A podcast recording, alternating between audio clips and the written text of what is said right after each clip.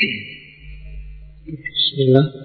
Assalamualaikum warahmatullahi wabarakatuh.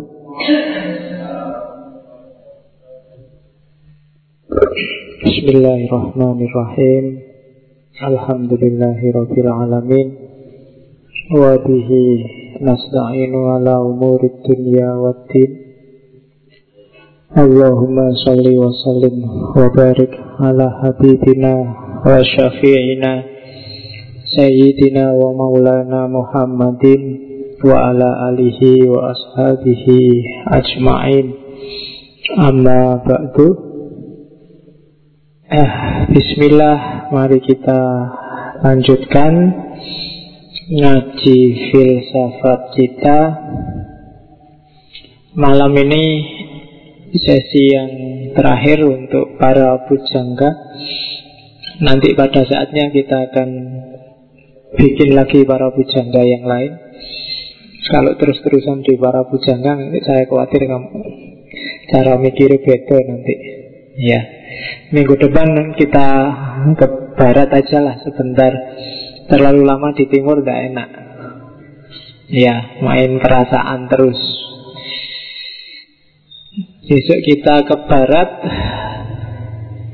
Saya tidak tahu, cuma saya ingin sesi Barat minggu depan temanya adalah para filosof perempuan. Ya, jarang orang bahas filosof perempuan. Jadi pokoknya kita cari tema yang jarang-jarang disengkuloran. Bayangan saya paling tidak ada empat orang yang harus kita omongkan Barat loh ya, nanti di timur ada lagi yang perempuan Kita perempuan barat aja dulu Hannah Arendt pacarnya Heidegger. Ya pacar selingkuhannya Heidegger. Terus Simon de Beauvoir teman kumpul kebonya Sartre karena memang nggak kawin kumpul kebo. Terus Ayn Rand. Bukan Ayn Takmir. Ayn Rand ini perempuan kalau di barat terkenal dengan objektivismenya dan yang terakhir mungkin Julia Kristeva. Agak dikenal dengan filsafatnya tentang seks. Ya, ya minggu depan ya sekali-sekali biar nggak nggak terlalu lama ngomong tentang yang gaib-gaib yang hantu-hantu kayak timur. Oke, cuma malam ini kita ketemu dengan beliau Ronggo Warasito Tokoh besar Pujangga Yang memang gelarnya asli Pujangga. Kalau sesi kita sesi para Pujangga Yang memang namanya asli Pujangga ya Ronggo Warsito. Pujangga itu kan istilah di bahasa Indonesia. Aslinya Bujangga Bujangga itu ular. Jadi ulo saya tidak tahu kok pujangga ular Tapi ular itu konotasinya adalah cerdik sebenarnya zaman dulu. Makanya bahkan pengobatan pun simbolnya juga ular kan. Medis itu pakai ular. Jadi simbol kecerdikan. Itu ular. Saya tidak tahu Mungkin ada banyak mitos yang cerita tentang bagaimana cerdiknya, bagaimana dahsyatnya makhluk yang namanya ular. Di Cina bahkan ular itu punya banyak sekali mitos. Termasuk yang kalian paling kenal itu tentang naga Itu kan juga jenisnya ular. Ada salah satu syair saya lupa miliknya Ronggo Warsito apa enggak Tapi pinternya ular itu antara lain bahwa dia tidak punya tulang Tapi kepalanya bisa berdiri. Oh, itu maknanya dalam. Kamu artikan sendiri Cari Loh iya kan, ular itu kan tidak ada tulangnya Tapi kepalanya bisa berdiri Bisa. Nah, itu, itu filosofinya beda itu. Oke. Tokoh kita malam hari ini adalah beliau Ronggo Warsito. Ronggo Warsito ini kalau di Jawa biasanya disebut pujangga penutup Sama kayak Nabi Khotamul Anbiya Dia Khotamul Bujangga. Kalau di Jawa Ya memang dia digelari itu. Penutupnya para pujangga Memang lahir dari keluarga pujangga Khususnya yang dari jalur ayahnya. Jadi dia ini keturunan Pajang Sekaligus keturunan Demak. Ayahnya kalau ditarik garis keturunannya ketemunya Sultan Hadiwijoyo lewat jalur Pangeran Benowo. Kalau ibunya nanti ketemunya Sultan Bintoro Demak. Dia juga keturunan ke empat atau lima Yosodipuro dua. Yosodipuro ini salah seorang pujangga puncak dalam tradisi kejawen. Jadi memang lahir dari kasta Bujangga. Ronggo Warsito ini masa kecilnya bernama Bagus Burhan. Jadi ya di beberapa teks kadang ditransliterasi jadi Bagus Burham pakai M. Tapi kalau dilihat dari tata bahasanya mungkin yang bisa diartikan bagus burhan. Cuma mungkin kadang-kadang lidahnya orang Jawa kan memang begitu. Burhan jadi burham. Dan ya nanti lengkapnya kan sebenarnya Ronggo Warsito itu kan memang gelar. Lengkapnya kan Raden Ngabei Ronggo Warsito. Raden ini kalau dalam tradisi Solo ya keturunannya bangsawan Sampai level 4 itu masih bisa pakai Raden. Tapi kalau sudah keturunan kelima dan seterusnya mungkin tidak. Kalau ngabei itu menunjukkan dia kelompok sepuh. Gelar belakangan pasti. Kalau orang sudah tua, sudah belakangan biasanya ngabei Tapi sebelumnya pasti dia pakai gelar yang lain. Kalau Ronggo itu semacam senopati perang, panglima perang, pangkat lah. Salah satu pangkat kemiliteran itu Rangga, Ronggo. Makanya dulu tempatnya para senopati biasanya desanya disebut Keranggan. Tempatnya para para panglima, para senopati. Kalau Warsito itu ajaran. Ronggo Warsito berarti dia panglimanya ilmu, panglimanya pengetahuan. Gelarnya Ronggo Warsito. Yang kita bahas pagi ini Ini sebenarnya Ronggo Warsito 3 Nanti kakeknya Ronggo Warsito 2 Nanti ada lagi buyutnya Ronggo Warsito 1 Jadi dia ini level 3 Ini kan sama kayak di Barat itu kan Biasanya kalau anaknya pakai junior. Nah kamu besok juga gitu boleh. Kalau bingung nyari nama anaknya Dibikin sama aja Namanya Abdul ya Abdul kedua. Nah, tidak apa-apa. Abdul Junior Kayak kayak. Cuma ini gelar Ronggo Warsito tidak bisa dibikin sendiri Karena dia dianugerahi. Kakeknya Dan ayahnya Termasuk Anggotanya Pangeran Diponegoro Waktu perang melawan Belanda Bahkan nanti ayahnya termasuk yang tewas di penjaranya Belanda karena disiksa. Ini nanti yang melahirkan beberapa intrik termasuk terakhir nanti belakangan dicurigai juga sebenarnya Ronggo Warsito juga tewasnya karena dieksekusi. Meskipun masih misterius sampai hari ini. Bagus Burhan itu sejak kecil sebenarnya nakalnya luar biasa. Ceritanya agak mirip-mirip Sunan Kalijogo. Sukanya judi sabung ayam. Jadi kalau sekarang mungkin agak langka ya. Kalau nakal-nakalnya sekarang mungkin bukan judi Tapi main game online itu terus Oh iya kan biasanya itu kalau hari ini Main game online kalau sabung ayam yang tidak ada. Paling apes kan narkoba kamu hari ini itu nakalnya zaman itu sukanya judi sabung ayam. Kalau hari ini yang judi kan paling togel kan hari ini. Saya tidak tahu masih apa kenal generasimu togel ya. Generasi di atasmu masih banyak yang mania togel.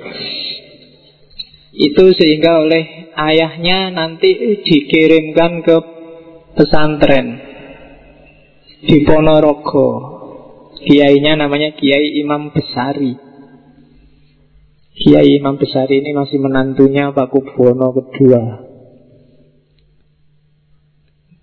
Pondoknya namanya Pondok Gebang Tinatar. Sekarang sudah nggak ada, tinggal masjidnya. Kalian boleh kalau mau ke Ponorogo sekitar ke selatan sekitar 10 kilo masjidnya masih ada mas. Masjidnya sangat mirip Masjid Demak, cuma lebih muda, lebih tua Masjid Demak. Gayanya agak mirip.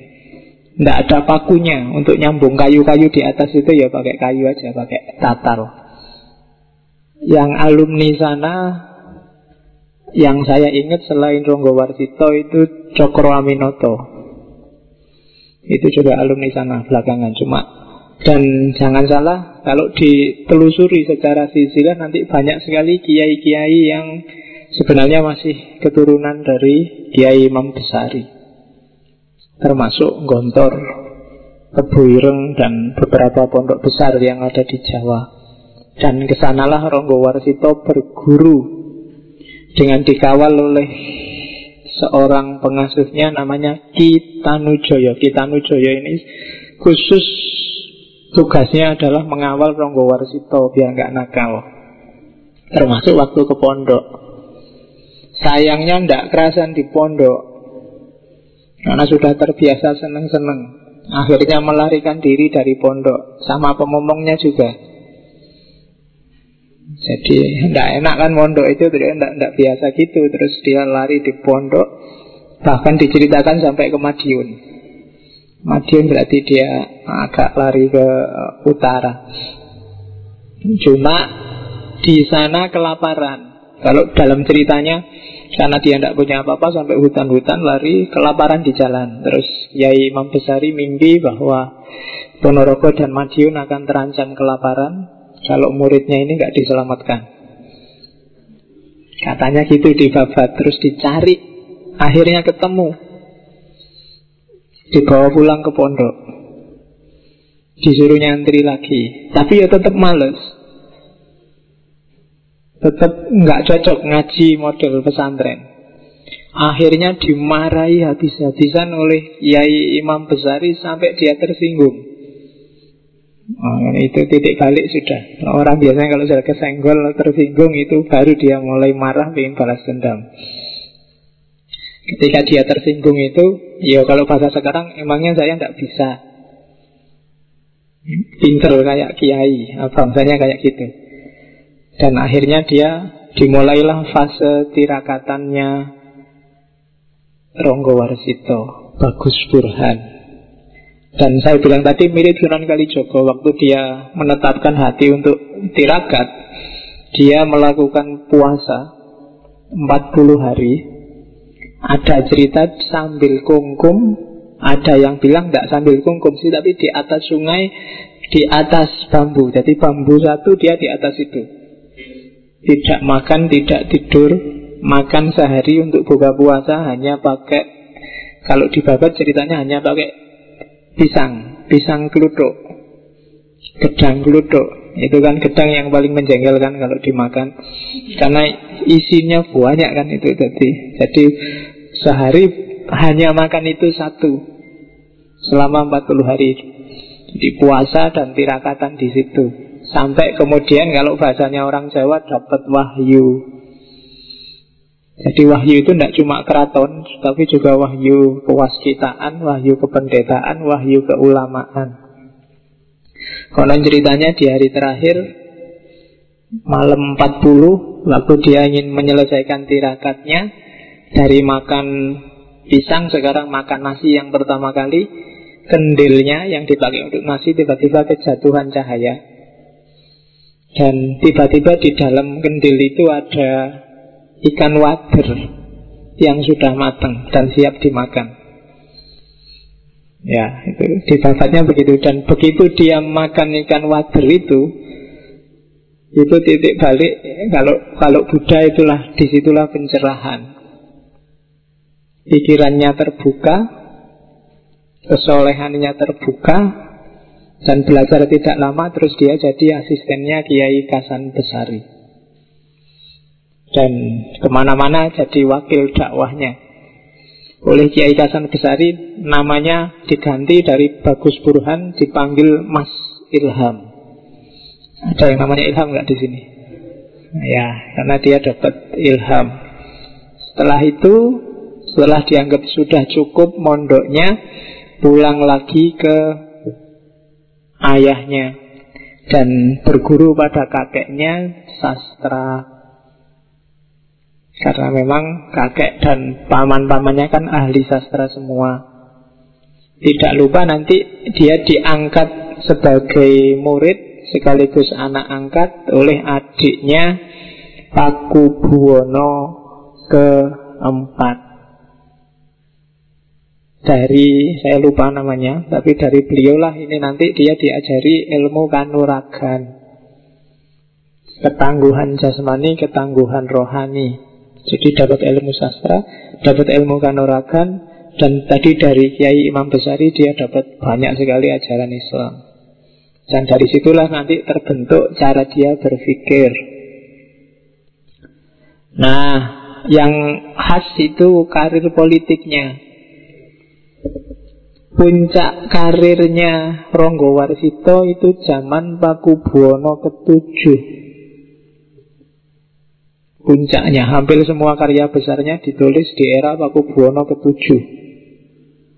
Dan mulai surutnya karirnya di era Paku Buwono ke-9 Paku Buwono ke-9 ini tidak terlalu suka sama Ronggo Warsito Karena dia curiga Paku Buwono ke-9 ini ayahnya, ayahnya itu Paku Buwono ke-6. Ayahnya itu ditangkap oleh Belanda, diasingkan ke Ambon karena dianggap kaki tangannya Pangeran Diponegoro.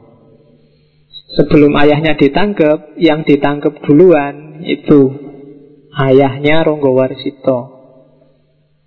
Nah, ayahnya Ronggo Warsito ini disiksa habis-habisan, disuruh cerita siapa saja yang jadi kaki tangannya Pangeran Diponegoro. Dalam cerita sebenarnya dia tidak cerita, cuma Belanda memang memfitnah bahwa yang cerita Paku Buwono VI terlibat dengan Pangeran Diponegoro itu ayahnya Ronggo Warsito dan Paku Buwono IX percaya itu sehingga zaman Paku Buwono IX ini Ronggo Warsito habis-habisan disisiskan, didiskriminasi.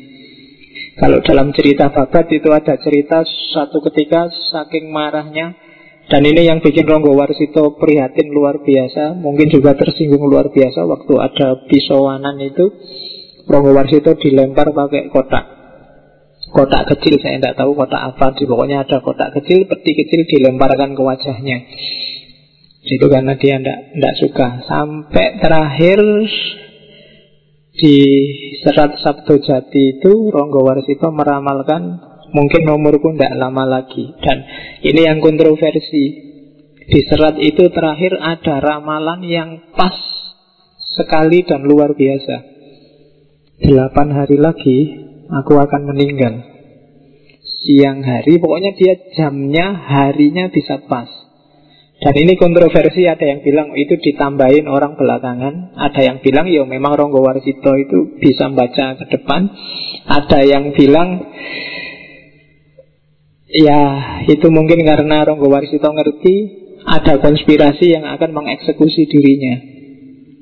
Jadi Belanda sama Paku Buwono sudah kong kali kong Sudah merencanakan bahwa tanggal sekian Jam sekian Ronggo Warsito akan dieksekusi Dan dia tahu itu sehingga Ronggo Warisito akhirnya meninggal dan meninggalnya misterius. Entah meninggal karena sakit, karena apa. Orang tahunya bahwa dia bisa meramal kapan saat dia meninggal. Dan itu salah satu misterinya Ronggo Warisito. Nah itu sejarahnya itu baru dongengnya. Kita kan nggak sibuk dengan dongengnya. Pikiran-pikirannya Ronggo Warsito nanti kita lihat ya. Karena saya tidak tahu ini berapa persen yang Jawa Berapa persen yang luar Jawa. Tapi jangan khawatir nanti. Syairnya tak terjemah ke bahasa Indonesia. Iya Dan jangan berharap saya nyanyi nembang ya. Ya, daripada kamu tidak kerasan nanti dengar suara saya, mending aku rasa nyanyi. Itu jatahnya Pak Herman nanti. Oke, seratnya mungkin beberapa sudah teman-teman baca. Cuma bagi saya, bagi banyak orang, Ronggo Warsito itu daya ramalnya luar biasa. Hanya saja kalau kita hanya berhenti di Ronggo Warsito sebagai seorang tukang ramal, kita akan mereduksi sangat banyak pikiran-pikirannya. Maka bolehlah mungkin di antara kedahsyatannya seorang Ronggo Warsito adalah kemampuan daya ramalnya, tapi di balik itu ada visi luar biasa. Ada visi kemanusiaan, ada visi kebatinan, ada visi kejawaan yang luar biasa.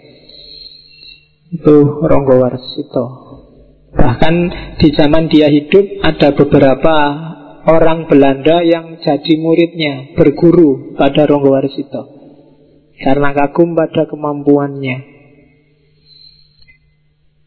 Eh, bismillah. Kita mulai karena ngaji filsafat. Kita belajar filsafatnya. Oke, kayak kemarin ya, Inayat Khan kita masuknya pakai keyword passwordnya. Untuk paham Ronggo Warsito Sebenarnya keywordnya bagi saya ada tiga hal. Yang pertama Kewaskitoan Kewaskitaan Kesatuan dan laku Dan yang ketiga Perputaran nasib Atau kalau di Jawa disebut Cokro manggilingan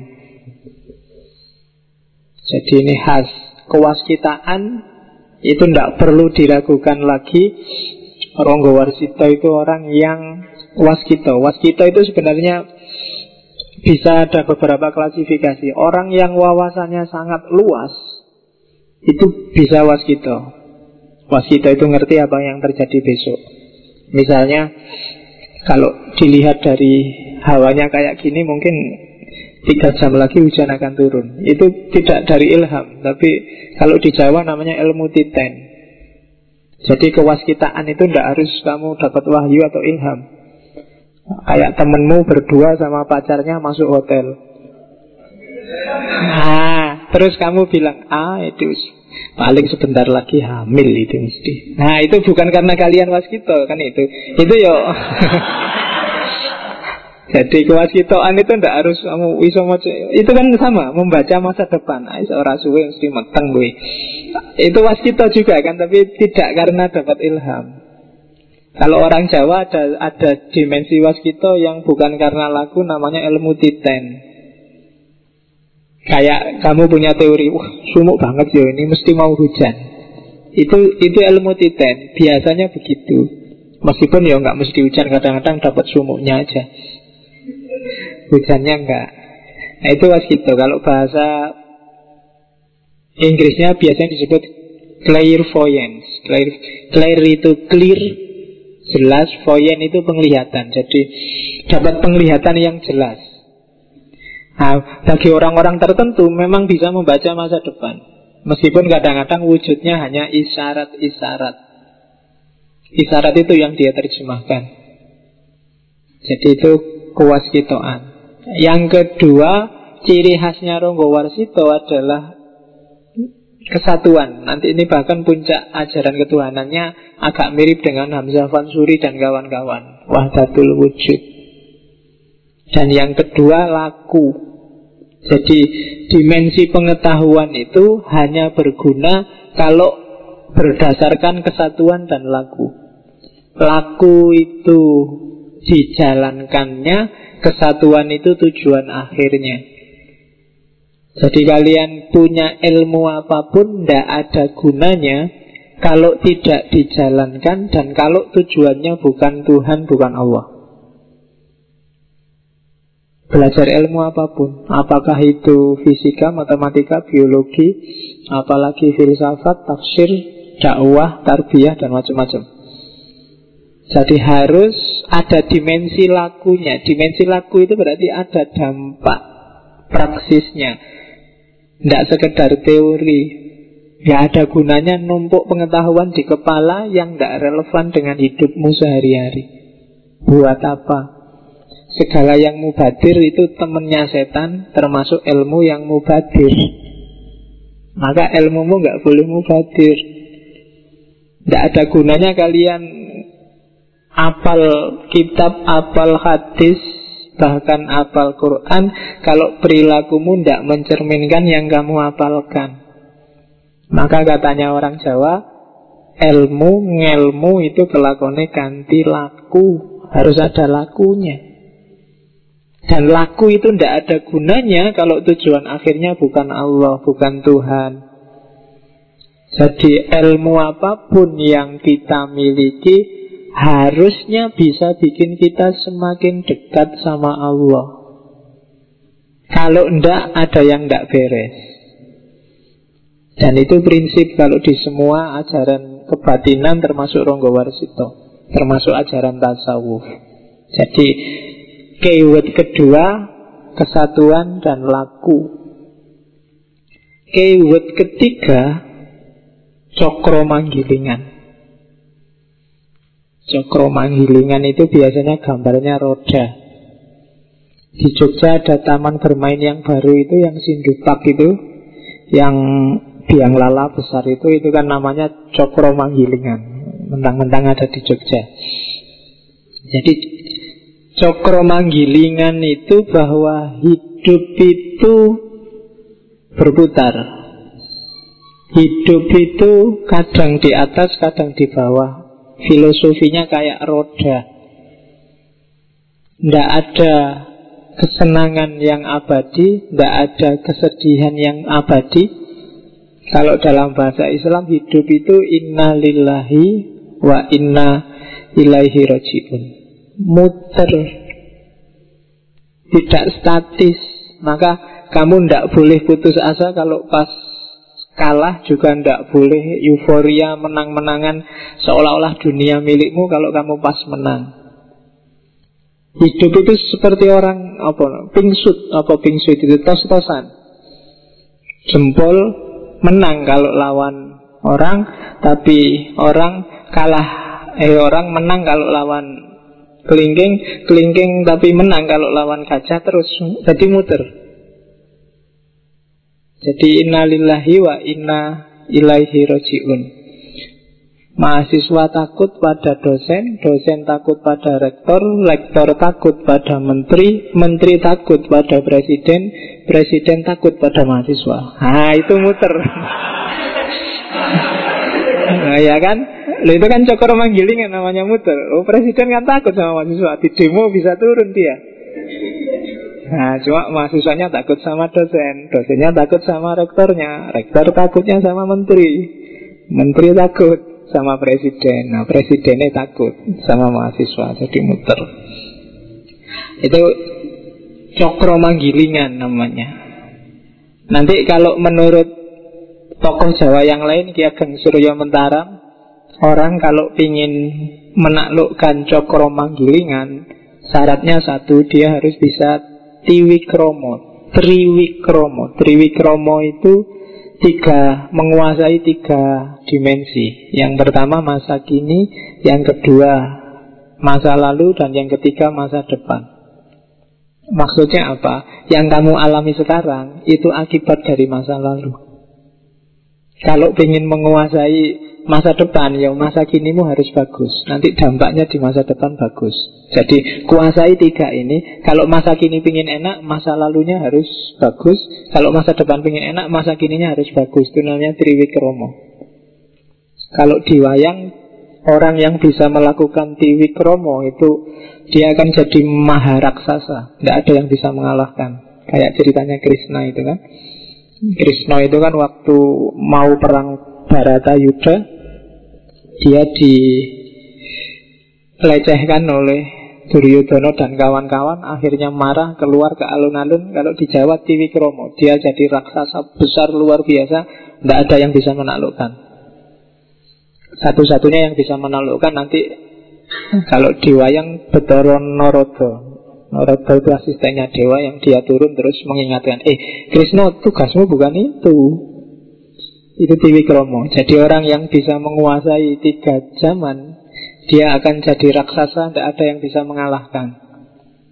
Kalau kalian memahami cokro manggilingan, kalian tidak bisa kalah. Tidak ada yang bisa bikin kalian sedih, tidak ada yang bisa kalian gembira luar biasa. Biasa aja. Senang dan susah itu biasa. Tidak perlu terlalu diambil hati, wong hidup ini memang kadang di bawah, kadang di atas. Kalau lagi sumpek, oh berarti sekarang sedang di bawah. Kalau lagi seneng, oh berarti sekarang sedang di atas. Asal hati-hati, jangan sampai rodanya rusak. Kalau rodanya rusak, kalau kamu di bawah, di bawah terus. Tidak bisa muter lagi. Iya, jadi roda rusak itu apa? Berarti harmoni alam sudah rusak. Manusia nggak bisa lagi memayu hayuning bawono.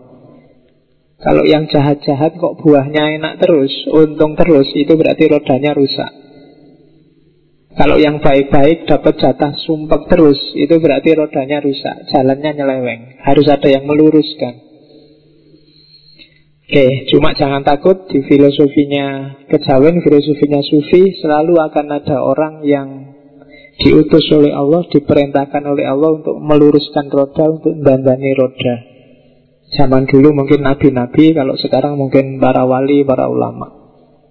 Oke, jadi belajar Ronggo Warsito harus kenal Cokro Manggilingan. Nanti kan Cokro Manggilingan itu ada zaman rusak namanya Kolotido. Terus diganti zaman kalau subuh, zaman enak. Nanti rusak lagi, ganti lagi. Itu namanya cokro manggilingan.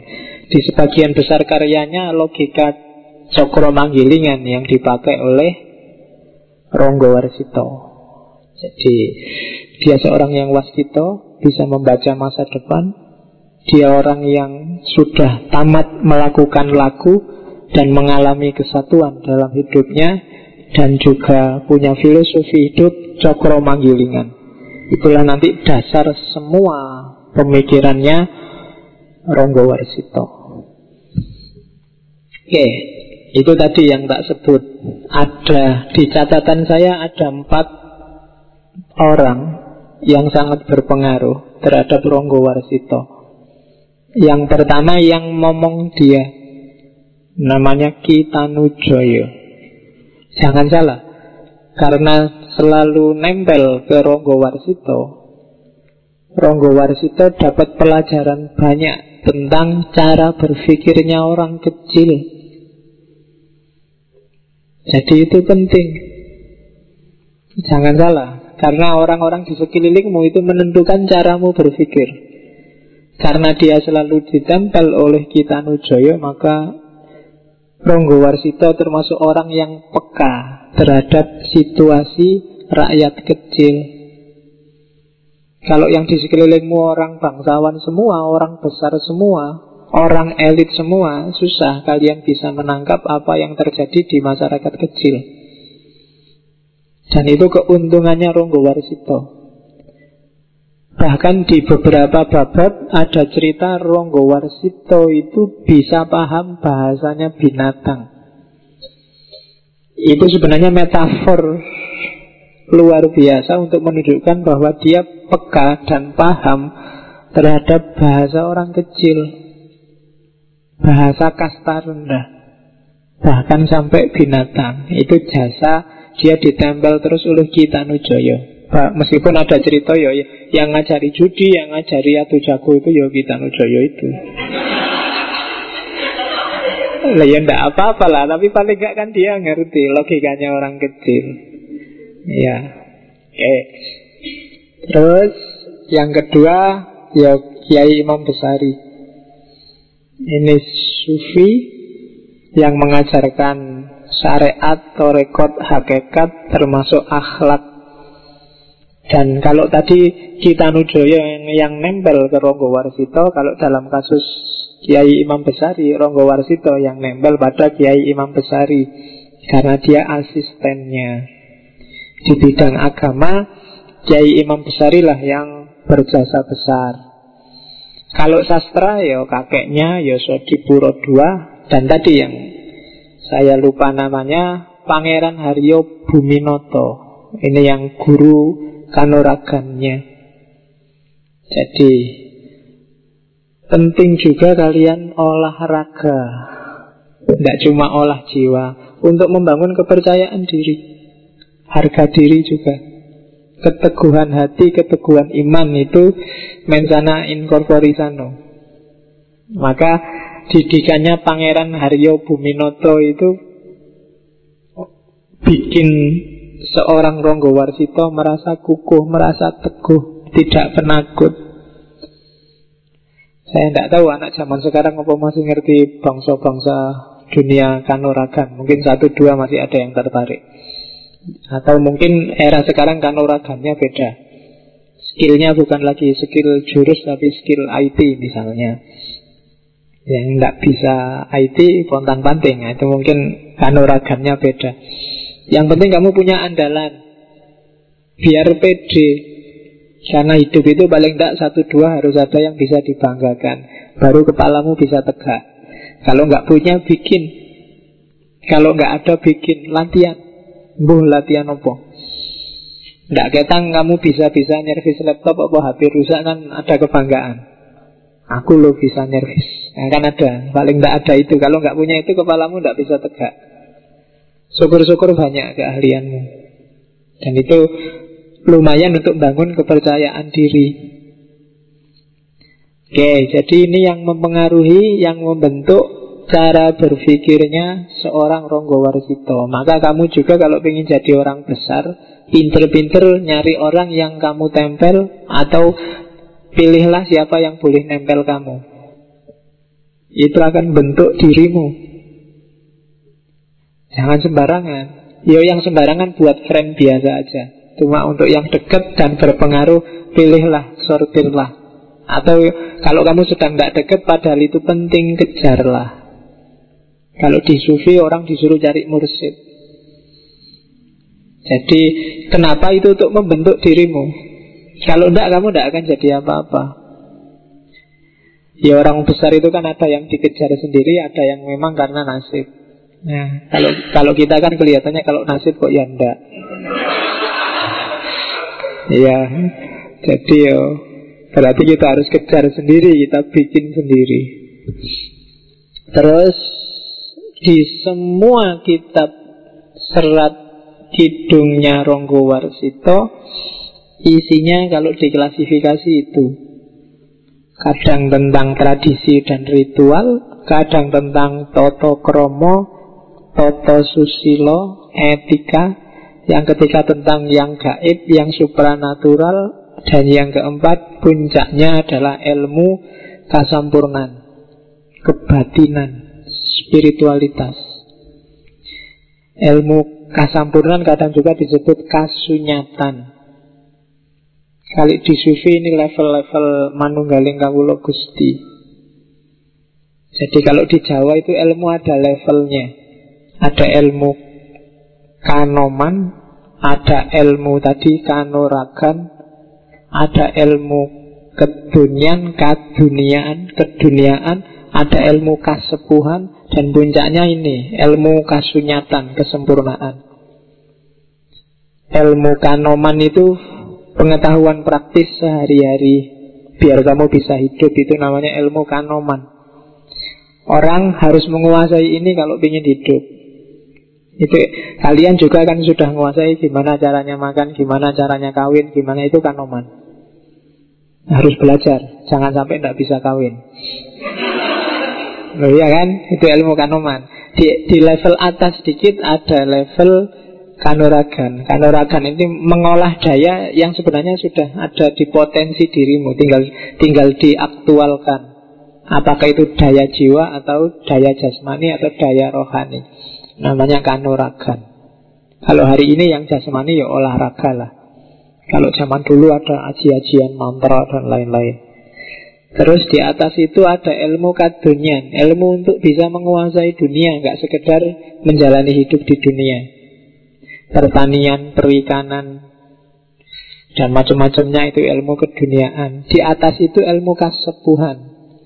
Kalau ilmu kesepuhan itu kemampuan seseorang untuk menyelesaikan masalah secara bijaksana apa pun masalahnya.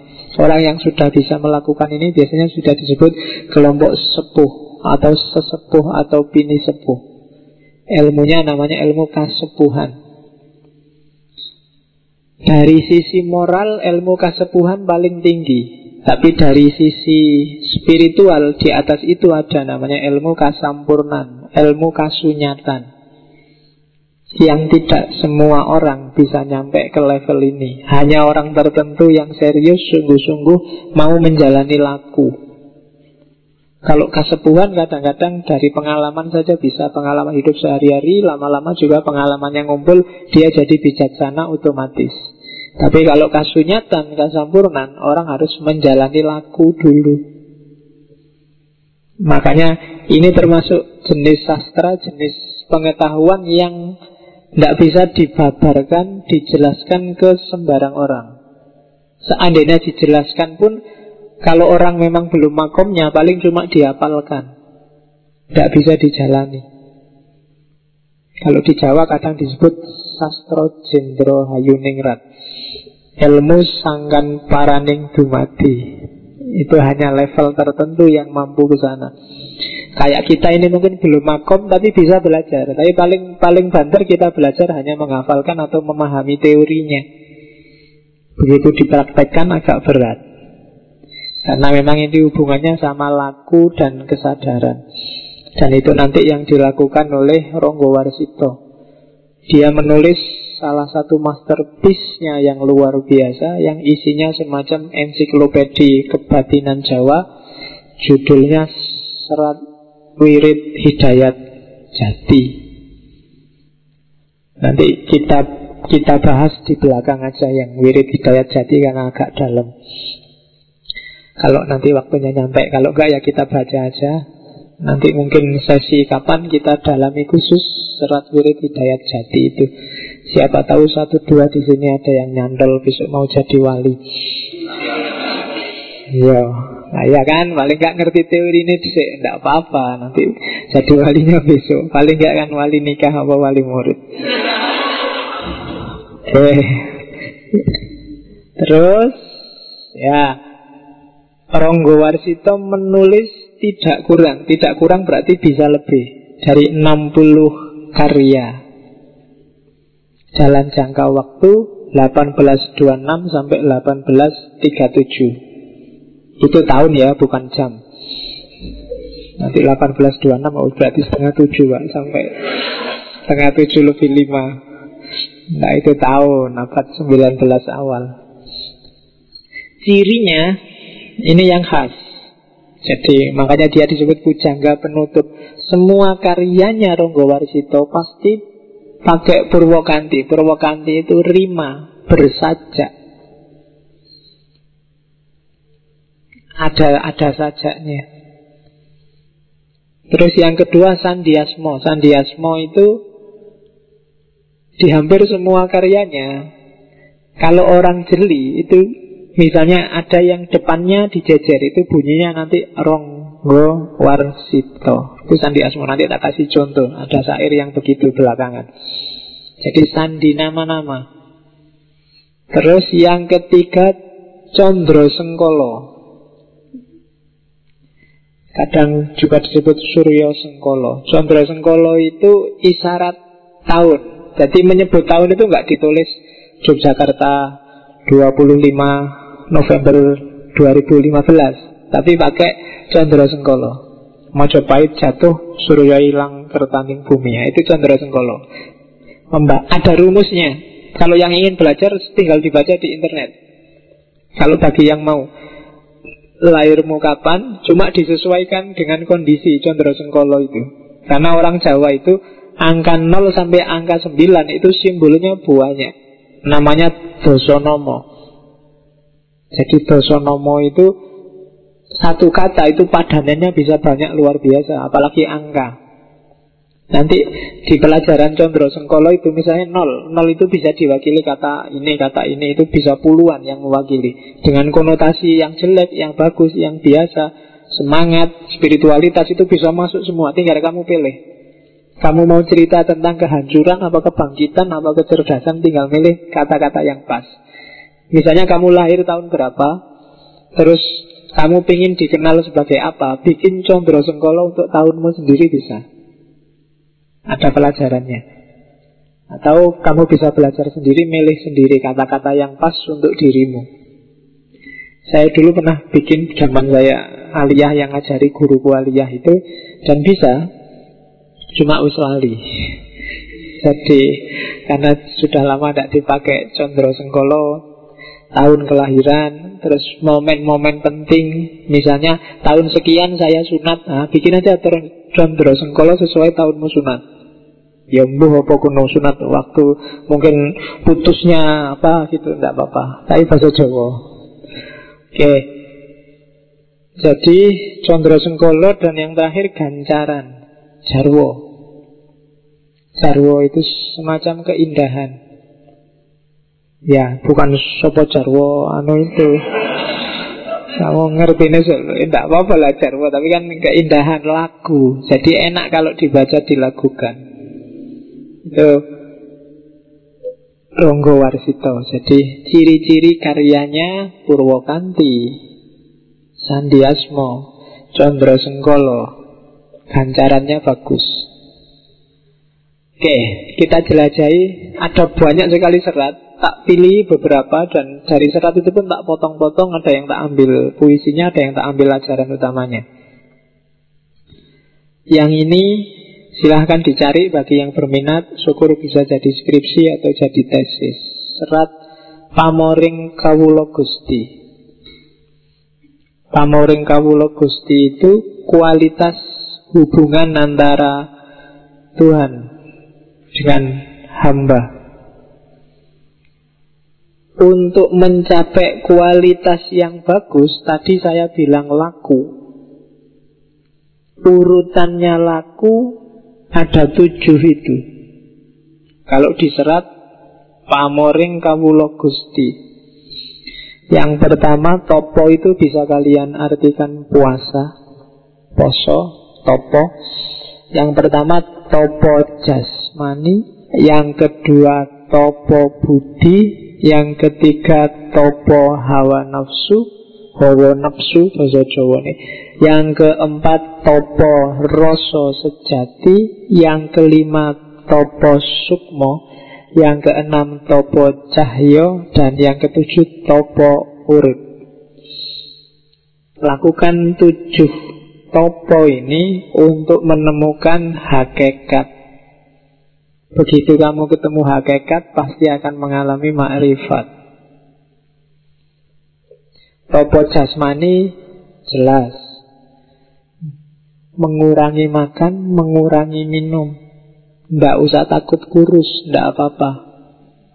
Ya, ngurangi bukan tinggal loh ya, dikurangi.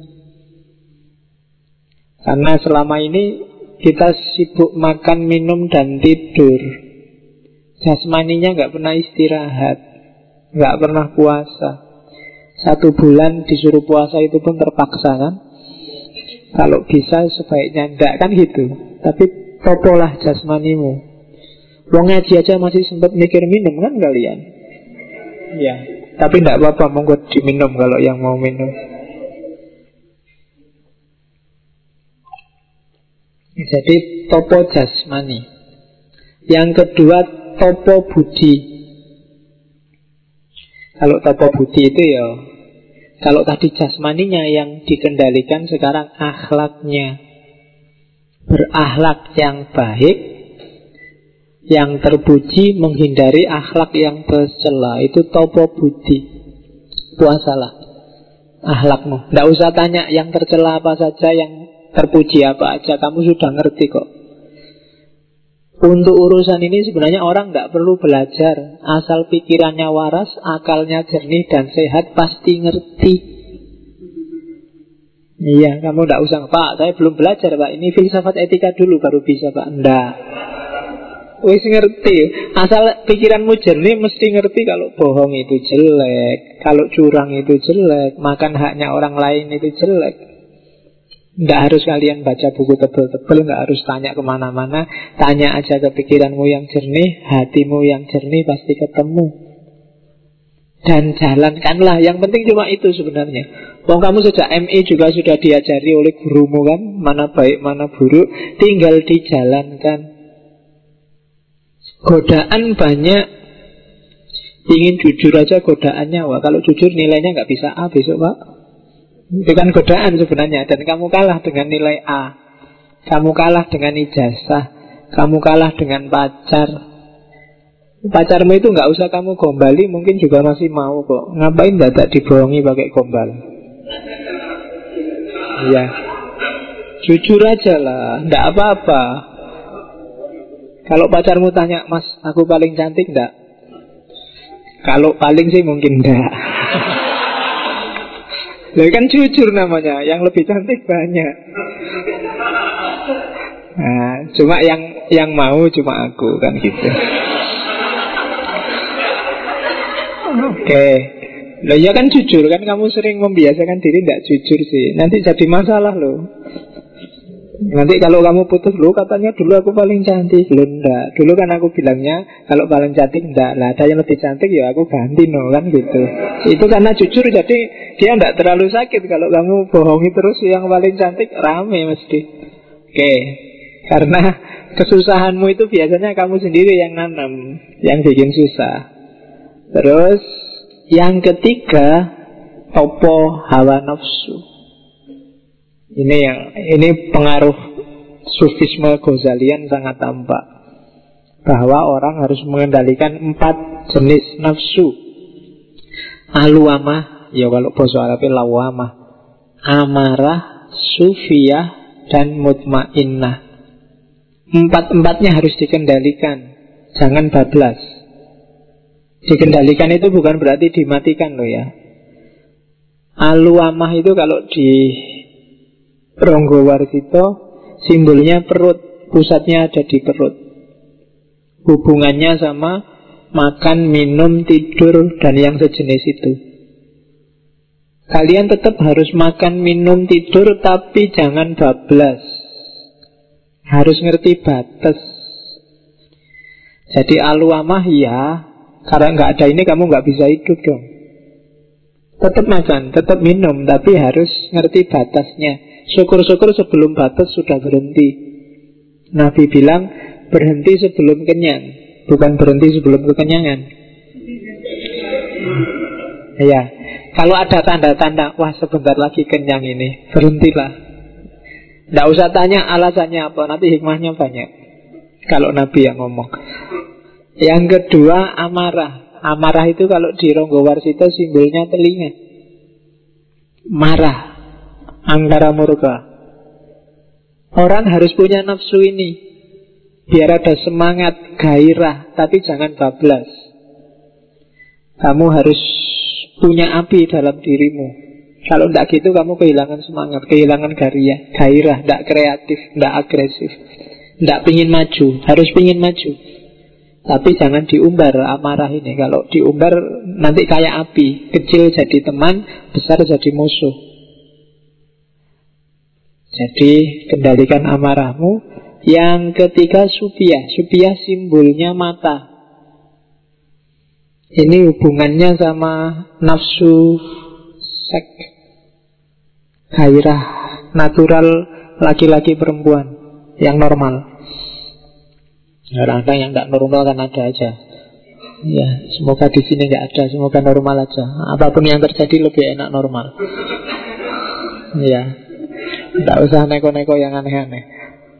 Jadi supia harus lo ini enggak, jangan kamu bertekad jadi pendeta tidak kawin. Eman-eman.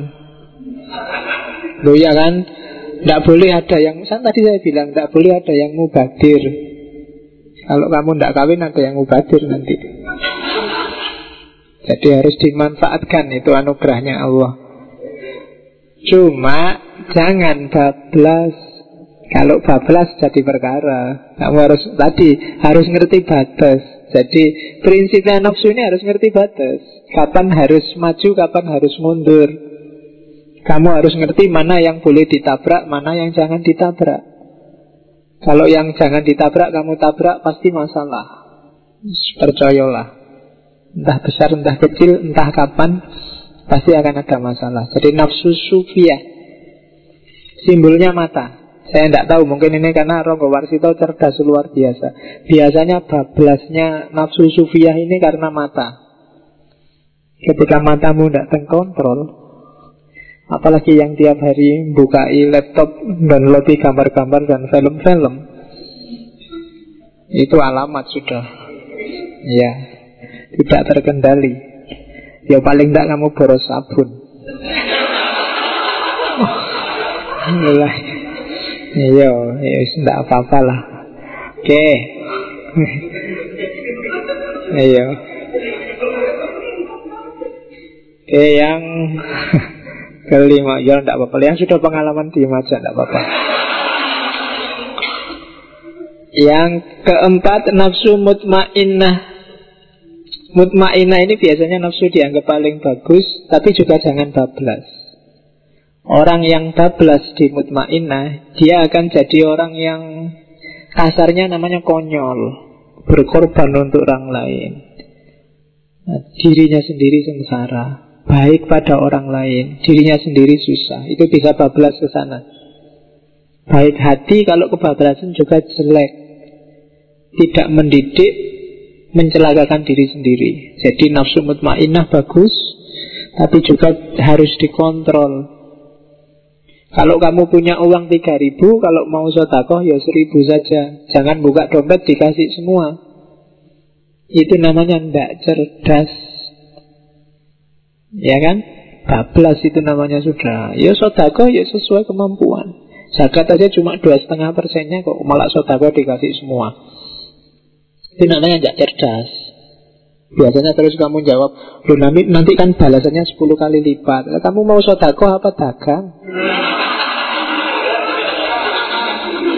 Lah iya kan? Loh ya kalau kamu dagang mikir balasannya berapa kali lipat. Kalau mau sedekah ya enggak usah mikir balasan dong, harus ikhlas. Sebenarnya ini sangat sederhana, cuma kadang-kadang kamu kok ya masih ketipu. Jadi ya normal-normal aja lah, jangan konyol kalau bahasa anunya. Sodako ya sodako Bantu orang ya bantu orang. Kalau ada orang nggak punya rumah Bantulah, jangan rumahmu dikasihkan Akhirnya kamu yang nggak punya rumah. Ya Jadi itu problem. Jadi itu namanya Poso hawa nafsu. Jadi Kontrol hawa yang ada dalam dirimu. Baik yang di level aluamah, amarah, sufiah maupun mutmainnah Terus yang keempat topo rasa sejati. Ini semacam sering-seringlah memusatkan perhatian pada Allah. Bawalah Allah ke mana-mana. Dalam kondisi apa pun. Untuk apa pun. Ngaji gini bawalah Allah, ke warung juga bawalah Allah. Perhatianmu harus selalu ada pada dia. Kayak kamu sedang jatuh cinta itu loh. Lagi ngaji kayak gini Pacarku sedang ngapain ya kalau pas tak tinggal? Lagi di mall Wah ini kalau tak beli ini dia mesti pantas Dia mesti bagus. Lagi kuliah Ada yang ngapain nggak ya tak tinggal kuliah kayak gini? Ada. Jadi yang di pikiranmu kan dia terus Pacarmu terus. Nah gantilah pacarmu itu dengan Allah. Sedang apa pun saja Fokus perhatianmu hanya pada Allah Hanya pada Tuhan itu namanya topo rasa sejati. Rasamu hanya nyambungnya sama Allah. Passionmu kalau bahasanya anak sekarang Itu hanya Allah. Yang tidak ada baunya Allah kamu tidak suka. Meskipun mungkin hasratmu mau ke situ Tapi ah Allah nggak suka yang begitu. Sama kayak kamu mau beli baju, beli jaket Terus kalau aku pakai kayak gini pacarku nggak suka. Eh enggak ah. Itu namanya topo rasa tapi yang sejati dan yang sejati hanya Allah. Yang kelima Topo Sukmo. Kalau Topo Sukmo itu Membersihkan batin Menjernihkan hati Terus hidup harmonis Dengan orang lain dan dengan sesama. Jadi gimana caranya? Kamu harmonis, tidak menang-menangan, tidak juga jadi kalah-kalahan, tidak zoliman au mazluman. Tidak zolim, tidak juga diam saja kalau dizolimi. Hidup yang harmonis. Kita bagian dari alam semesta, tapi juga jadi khalifahnya alam semesta. Menyeimbangkan kedudukan sebagai hambanya Allah, tapi juga sekaligus wakilnya Allah di muka bumi. Itu topos sukmo. Jadi hidup yang seimbang. Kita hamba sekaligus penguasa di level kita karena kita wakilnya Allah. Jadi tulus ikhlas, batin jernih, harmonis.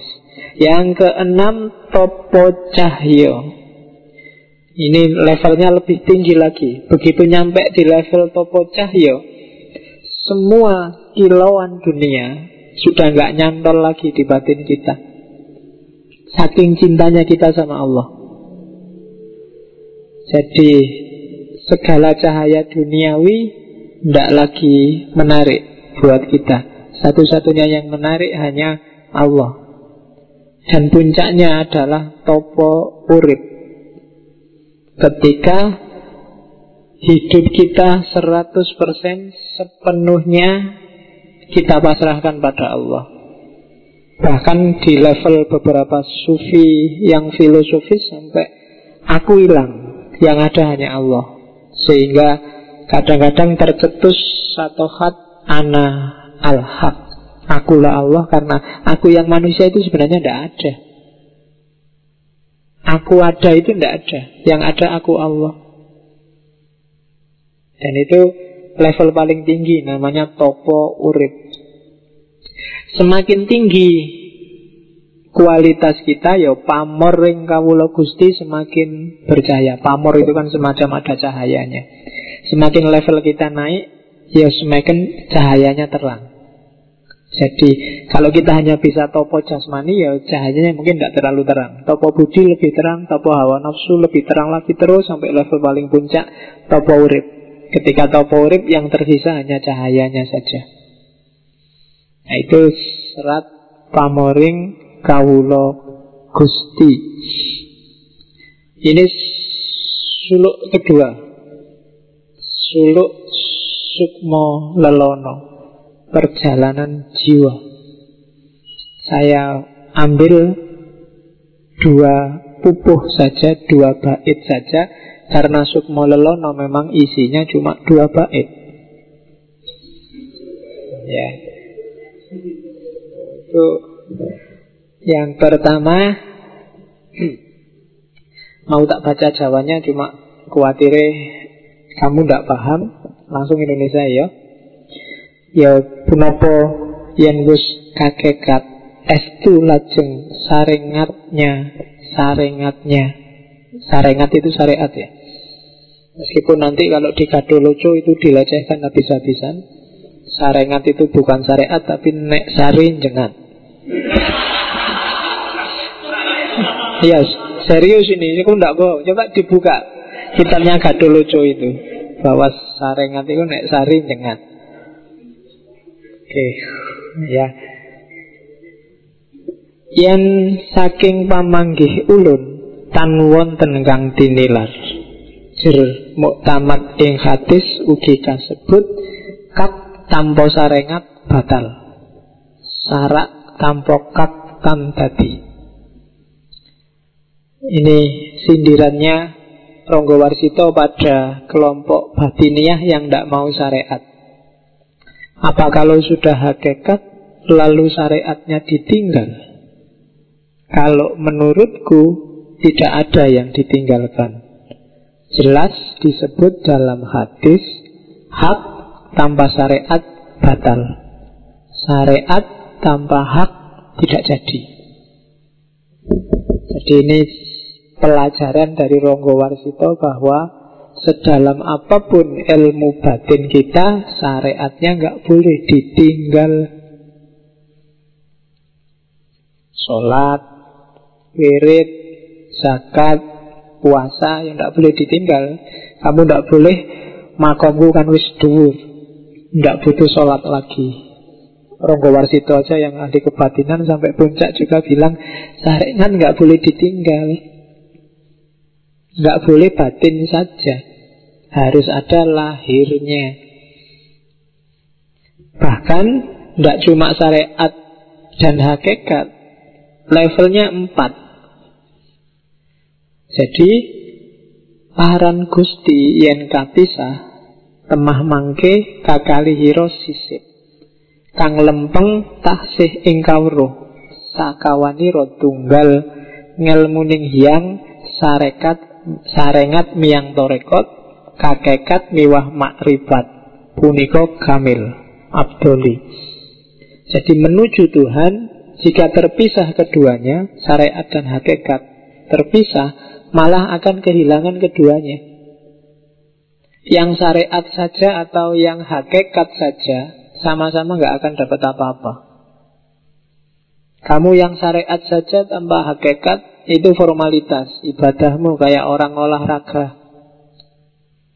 Kalau kamu hakikat saja tanpa syariat, itu sama kamu tiap hari apel, tiap hari SMS, tapi tidak jatuh cinta nggak ada gunanya. Jadi jangan syariat saja tanpa hakikat, jangan hakikat saja tanpa syariat. Yang benar masih harus diketahui. Penyatuan empat perkara. Jadi sebenarnya ada empat, nggak cuma syariat sama hakikat. Ilmu syariat dan hakikat, dan torekot, hakikat dan makrifat. Itu baru sempurna.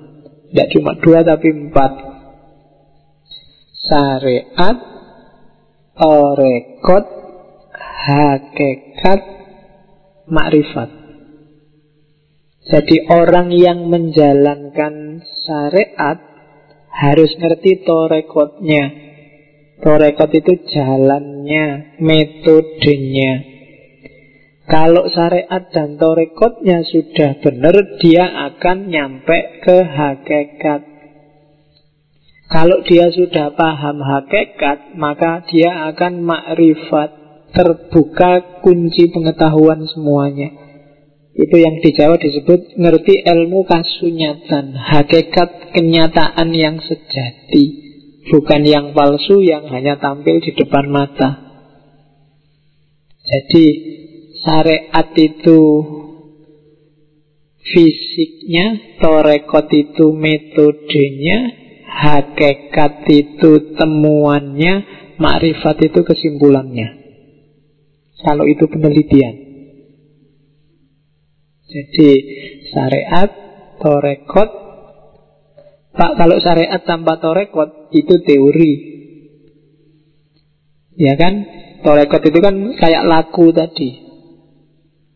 Torekot saya ikut gaya Syafi'i Pak.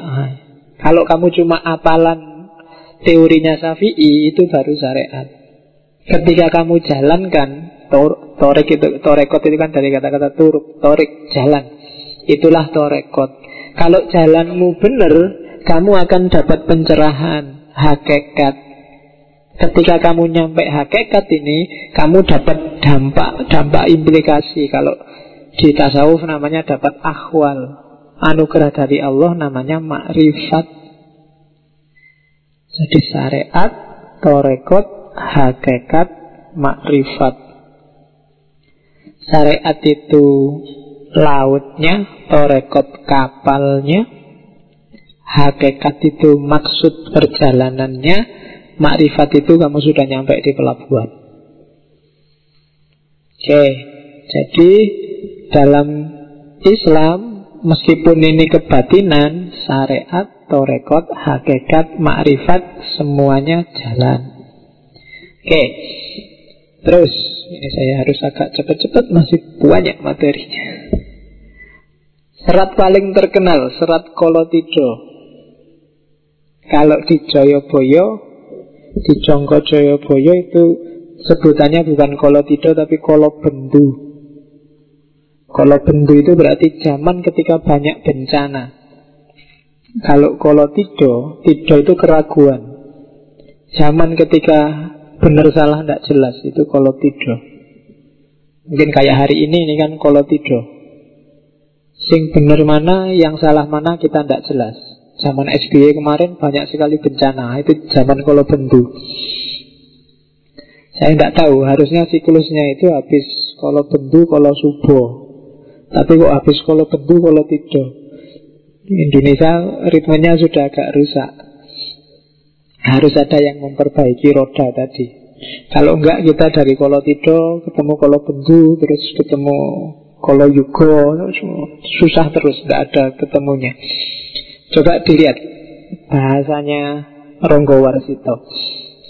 Ratune Ratu Utomo Patihe Patih Linwe Pronayoko Tias Raharjo Panekari becik-becik Parandini tandadi paliasing kolo bendu. Mandar mangkin anda doro Rubedo angri beti Bedo-bedo ardaning wong sak negoro Negara sebenarnya aparatnya luar biasa. Rajanya itu raja yang utama. Kualitasnya luar biasa. Kurang apa Jokowi? Iya. Patihnya juga Patih Linuih Patihnya sangat berkualitas. Buh patih iki sopo Jokowi apa Setia Novanto apa sopo lah. Itu kan orang berkualitas semua. Dokter KB ada yang profesor. Semua anak buahnya baik. Menteri-menterinya, staf-stafnya Coba dicek, tidak ada orang bodoh sama sekali.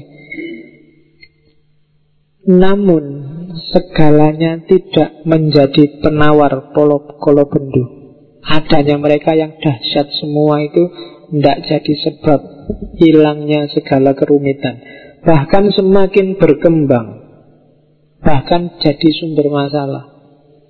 Karena kadang-kadang wong pinter itu bisa jadi sumber solusi, sok-sok juga jadi sumber masalah.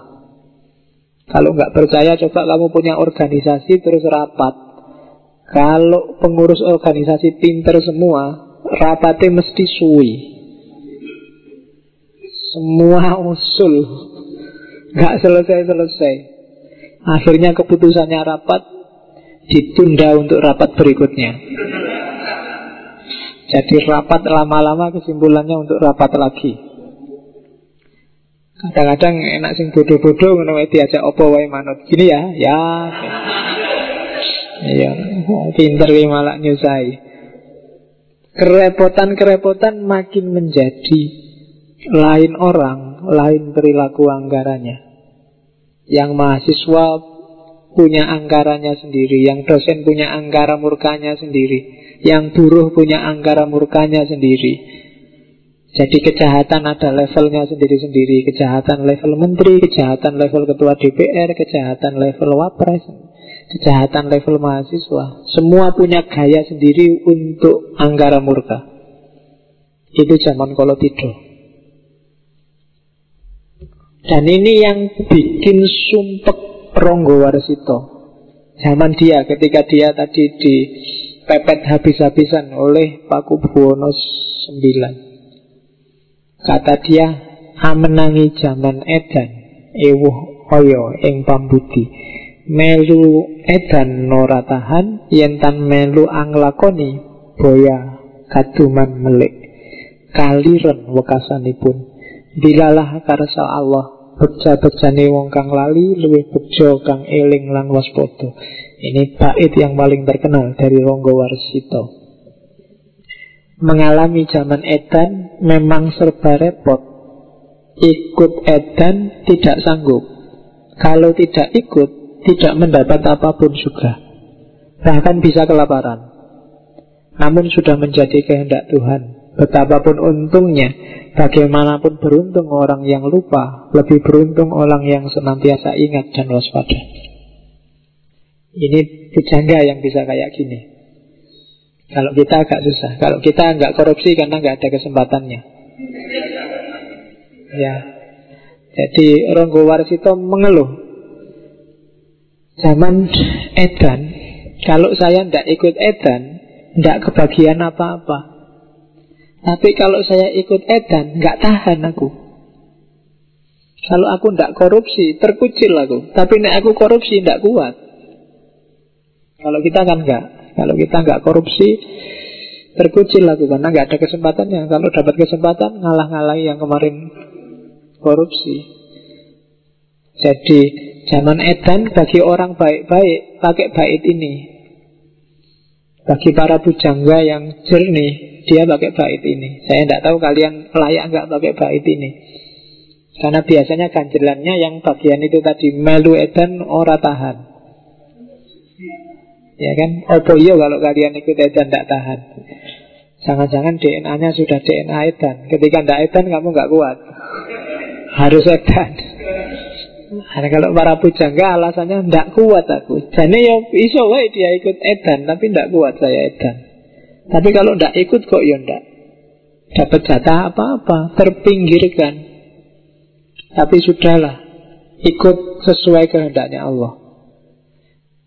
Karena sesuai kehendaknya Allah itu seuntung apa pun orang yang edan pasti lebih untung orang yang ingat dan waspada. Itu penjelasannya panjang lebar di banyak buku ada, kontekstualkan dengan hidupmu sehari-hari. Jadi se enak-enaknya kamu nakal ngedan lebih enak kalau kamu ingat dan waspada. Oke, terus ini nasihatnya. Gimana sih kalau di zaman edan itu ini sebenarnya bukan terusannya tak tak potong-potong. Baitnya tak ambil yang pas. Sak kadare linakonan mung tumindak moro ati anggertan dadi perkara. Karono riwayat muni ikhtiariku yekti. Pamilihin reh rahayu sinambi budidaya kanti awas lan eling kanti kaesti antuo parmanin sukmo lah terus kalau zaman rusak kayak gini kita harus gimana? Diem aja, pasif, ngelawan juga mesti kalah, kita kalah power. Katanya Robo Wasito, ya sudahlah, jalani saja sekedarnya, sak isamu, sak mampumu. Sekedar menghibur hati, menjalankan tanggung jawab, asal tidak menimbulkan persoalan. Lakukan aja sejauh yang jadi tugasmu. Jangan aneh-aneh. Karena ada riwayat mengatakan Ikhtiar itu wajib. Jangan diem aja Kamu juga harus kerja. Yang PNS, yang mahasiswa Apalagi mahasiswa negeri Kalau dipikir-pikir kan Mahasiswa negeri itu disubsidi oleh pemerintah Subsidi pemerintah itu dari pajaknya rakyat, rakyat sengsara dan itu sudah di, mungkin dikorupsi di mana-mana, dipotong, disunati di mana-mana. Kita ada ada dalam sistem yang rusak inilah. Terus piye apa ndak kuliah aja? Apa ndak usah kerja aja? Susah aku nek ndak boleh jadi dosen aja misalnya. Terus mau ngapain? Katanya Rongga Marsudo, ya sudahlah jalani aja kewajibanmu apa adanya Asal jangan bikin yang aneh-aneh yang nambah persoalan Ikhtiar itu wajib. Namun juga harus milih jalan yang baik. Kamu juga jangan ikut ngedan dan ikut rusak. Sambil berupaya Tapi juga harus awas dan waspada. Jangan sampai ikut tenggelam dalam arus keedanan tadi. Kuncinya di situ. Jangan pasif Tapi juga jangan ikut edan Lakukan tugasmu. Mahasiswa tugasnya belajar Ya belajar yang baik. Yang dosen ngajar sesuai kapasitasnya Jangan ikut-ikutan edan. Sehingga akhirnya kita bisa dapat berkah dari Allah. Itu serat kolotido Ini sama Serat Sabdo Jati isinya mirip. Zaman rusak. Jadi bagi yang bijaksana sangat gelisah dalam hidupnya. Kalau dia meniru, hidupnya menderita. Kalau tidak meniru, hidupnya menderita. Kalau meniru, hidupnya akan hina. Hitungan saya empat apa lima seratnya Ronggo Warsito itu mengeluhkan zamannya karena dia ngalami ketika mulai Paku Buwono kerjasama dengan Belanda dan rakyat yang sengsara. Dan mungkin karena karena gayanya ini nanti dia termasuk yang diincar oleh Belanda. Oke, ada solusi lagi dari Ronggo Warsito. Kapan sih zaman ini selesai? Waluyone benjing yang wis ono wiku memuji ngesti sawiji sabuk lebu lir majnun gali betan tudang tuding anacahaken sakehing wong. Selesainya zaman itu besok kalau muncul wiku yang memuji ngesti sawiji bersabuk debu seperti orang gila hilir mudik menunjuk sana sini menghitung banyak orang. Ini isyarat Zaman rusak ini akan selesai kalau ada wiku. Wiku itu di Indonesia kadang diterjemahkan pendeta, tapi sebenarnya maksudnya biksu. Biksu itu secara letterlock artinya orang yang sudah tidak terikat lagi sama dunia. Biksu itu kan pakaiannya saja kuning-kuning, dia tidak pernah memperhatikan bajunya ganti merek apa, fashion show apa, enggak. Dia bajunya kayak gitu terus. Dunia nggak menarik lagi. Makan juga dari minta-minta. Dikasih orang dan kadang-kadang campur gitu. Mungkin yang dari sini ngasih rawon, tiba-tiba di sana ngasih pecel, yang di sana itu bisa campur jadi satu dan bagi dia nggak masalah. Karena dunia sudah nggak, dia nggak nggak jatuh cinta lagi sama dunia, itu wiku. Jadi zaman rusak ini akan selesai kalau besok sudah ada pemimpin yang tidak silau oleh dunia. Pemimpin Satrio Pinandito, jadi Satria yang pendeta, yang biksu. Yang tidak ngincer dunia juga tidak tergoda oleh dunia. Yang memuji ngesti sawiji. Yang fokusnya, yang dia puji, yang dia jadikan konsentrasi adalah Ngesti sawiji, kesejatian yang satu. Yang dia takuti, yang dia gandoli hanya Tuhan Hanya Allah Bukan yang lain. Kalau ada pemimpin yang seperti itu Alamat zaman akan segera waluyo Segera sembuh kekacauan ini. Bersabuk debu Seperti orang gila. Maksudnya apa? Karena dunia tidak lagi bikin dia tertarik Maka dia kayak orang bersabuk debu. Jadi tidak wow. Jadi tidak sangat sederhana. Jadi orang ini kadang-kadang disebut seperti orang gila. Jadi harusnya presiden itu jas-jasan, pakai dasi, wangi-wangian, gayanya kayak orang kaya, pesawatnya, mobilnya merek apa, tapi dia sudah nggak kepincut sama itu semua. Sederhana. Dia orang yang sudah tersadarkan, tercerahkan. Makom spiritualnya tinggi. Hilir mudik menunjuk sana sini menghitung banyak orang. Cuma jangan kaget, orang ini akan memanaskan telingamu. Orang ini akan sering bikin kamu kaget. Karena dia tidak takut apa pun. Kalau benar dia bilang benar, kalau salah dia bilang salah. Kebenaran itu sering menyakitkan. Maka dia disebut hilir mudik menunjuk sana sini menghitung banyak orang. Jadi dia dunia di level apa pun tidak bikin dia tertarik, tidak bikin dia kepincut, sehingga dia sangat berani. Yang benar dia omong benar, yang salah dia omong salah. Dan itu menyakitkan telinga. Dianggap orang gila. Jadi katanya Ronggo Warsito besok kalau ada wiku memuji ngesti sawiji sabuk lebu lir majnun gali bedan tudang tuding anacahaken sakehing wong maka berharaplah zaman akan segera cerah lagi. Terus tak sambung dengan serat Sabdo Tomo tak ambil satu bait aja sebenarnya agak panjang untuk mengingatkan kita bahwa lengkungan kalunganing kaluwung proboniro kuning abang biru sumurupa iku mung soroting warih wewarahe para rasul dudu jatining hiang manon.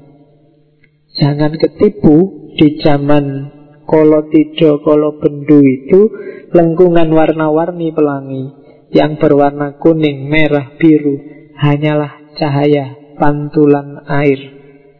Menurut Rasul, bukanlah Tuhan yang sebenarnya. Jadi, mungkin banyak sekali kebenaran yang ditawarkan padamu. Ada yang warnanya biru, warnanya kuning, warnanya merah. Jangan berhenti di situ, karena itu hanya pantulannya. Carilah air yang sejati. Jangan gampang ketipu oleh tampilan, oleh pencitraan, oleh gaya, oleh fashion. Karena itu hanya pantulannya saja. Carilah kesejatian. Itu serat sabdo tomo.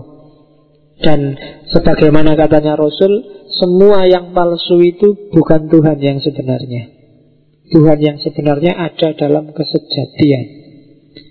Itu serat sabdo tomo.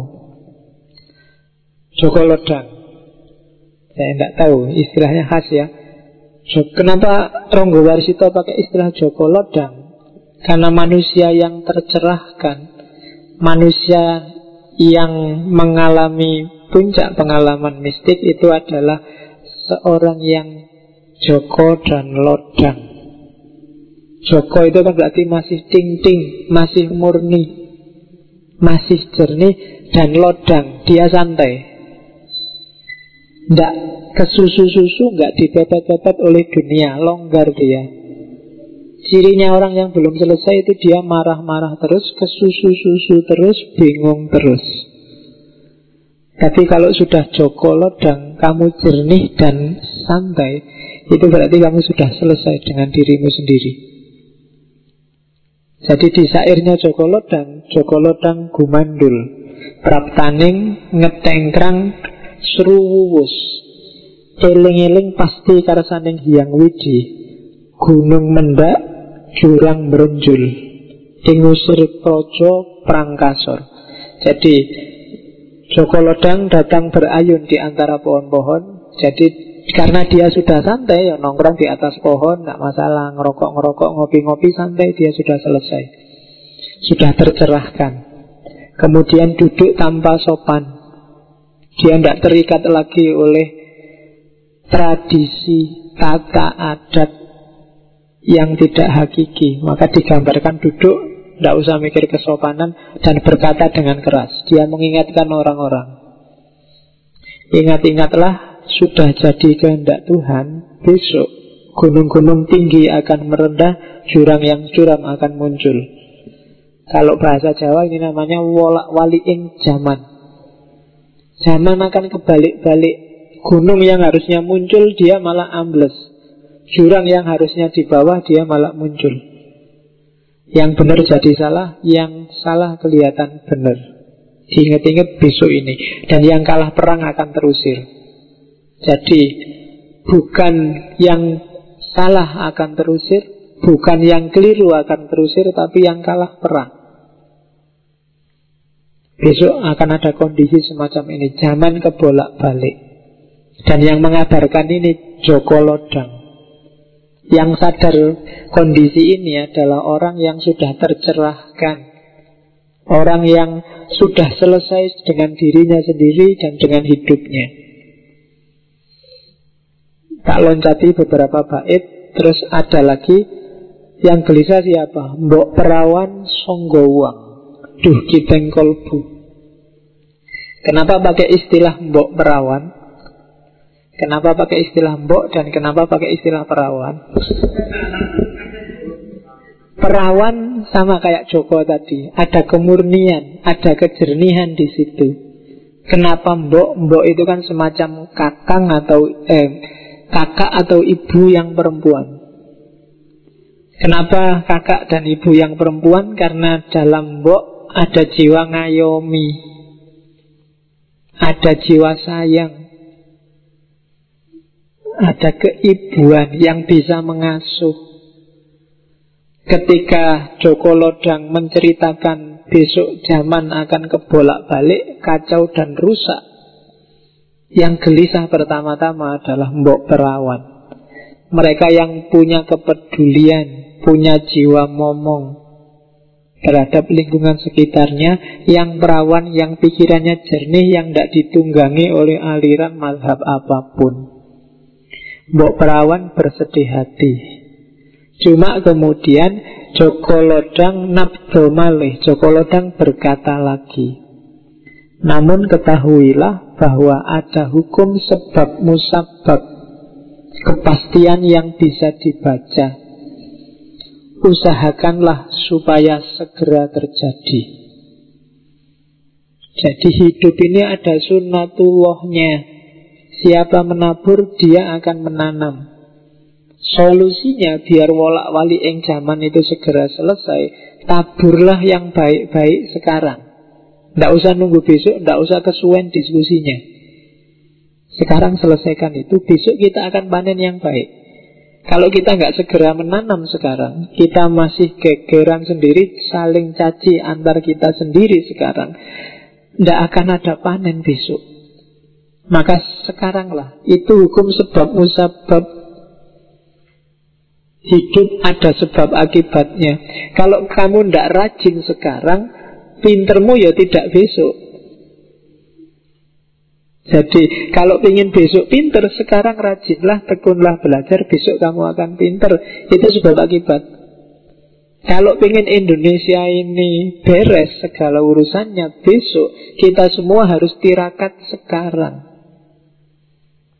kalau kita menunda-nunda tirakat, semua nyari enaknya sendiri, senangnya sendiri, ya zaman kalau tidak, wolak wali yang zaman tidak akan selesai.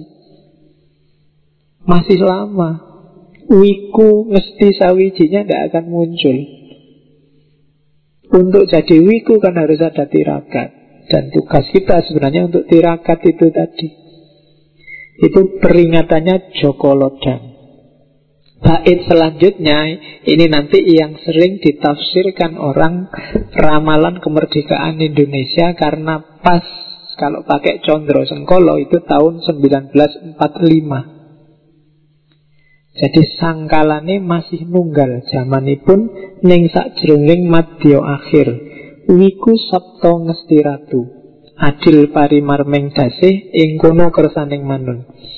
Kapan era sebab akibat itu selesai Zamannya masih sama, jangan khawatir Pada akhir pertengahan zaman Wiku Sabto ngesti ratu Wiku tujuh Sabto tujuh mesti delapan ratu satu Jadi tahun Jawa 1877